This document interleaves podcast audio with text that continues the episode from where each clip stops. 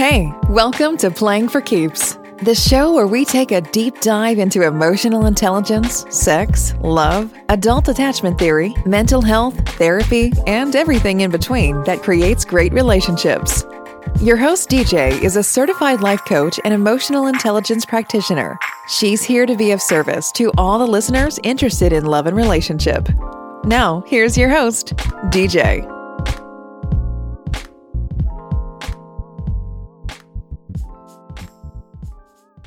Hey, everybody, it's your girl DJ with Playing for Keeps podcast. And today I am here for our Meme Monday. I'm also here to kind of check in with you guys. We are in July, over half of the year, and we are still dealing with the coronavirus. Unfortunately, it seems like it's gotten worse since the last time I came on here by myself um, to give out Meme Monday. Most states aren't stabilizing the president, because I can't fix my mouth to say our president, is playing tick for tack with leadership in the CDC as far as whether we should wear a mask or not, or who's at fault of who's right and wrong. And with all the confusion going on with this virus, I don't even think there is a right or wrong. It's just trying to get on the same course to come up with a solution because it seems like the United States is the only country that hasn't been able to control this virus. So everybody just needs to get on one accord. And then down to us not knowing if our county is letting the kids go back to school or not. Um, I love my child, but me personally, I am ready to send him back to school. Um, with him being eight years old, he only has the attention span to what he wants to do and that doesn't fit virtual learning at all. So that's not the best option for him. And then also just juggling work juggling trying to get his schoolwork done putting some playtime in for him with everything being closed juggling time for myself to just balance everything and just life in general. It's it's been tough man. And I know I can't be the only one out there. So I really just wanted to just check in, say, hey, I'm hoping everybody is doing well with everything that's going on. Um, so today is Meme Monday, and I came across this particular meme on social media that I quickly wanted to share and just break down my thoughts on it. Um, the meme reads The most challenging relationship is the healthy one after the toxic one.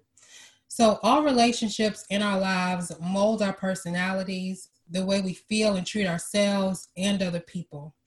Um, consciously and unconsciously, a toxic relationship can form trauma bonds, distrust, feelings of unworthiness. Um, that relationship could leave you drained. Um, you can build unnecessary jealousy once you get out of it or while you're in it.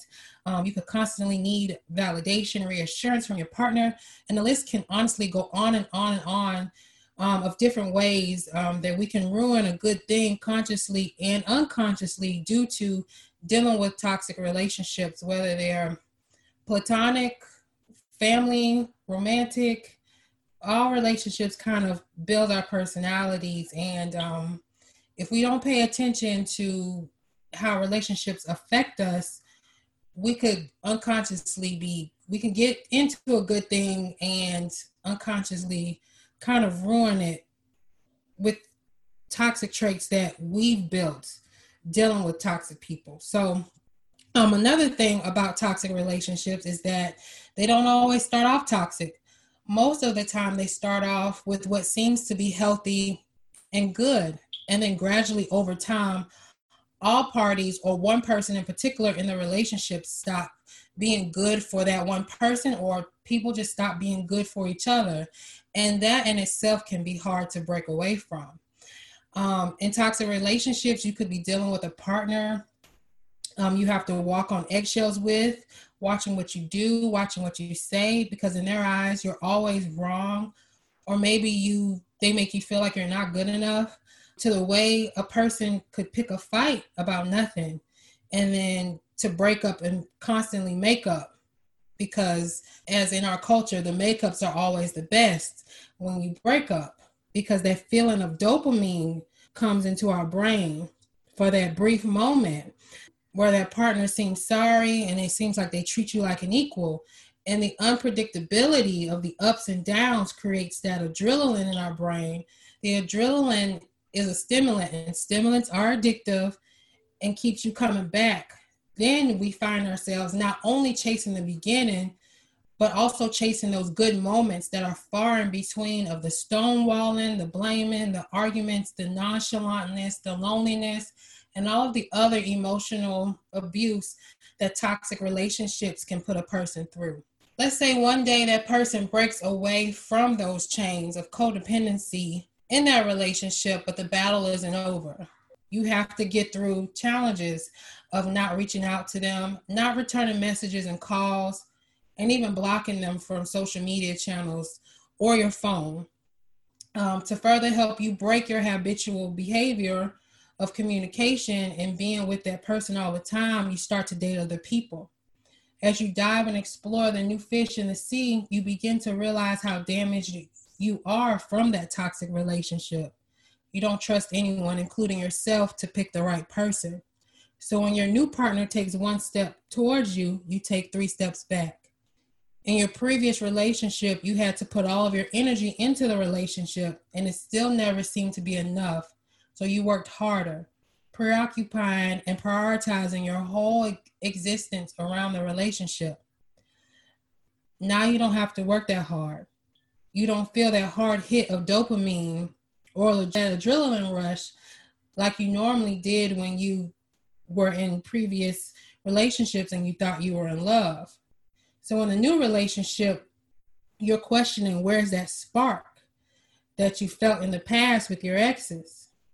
The hard hit chemistry drove you crazy, but didn't last long, but it kept you feeling for more. The new relationship feels good, but it's steady and calm. After your first argument with the new person, you could breathe afterward because it wasn't an argument.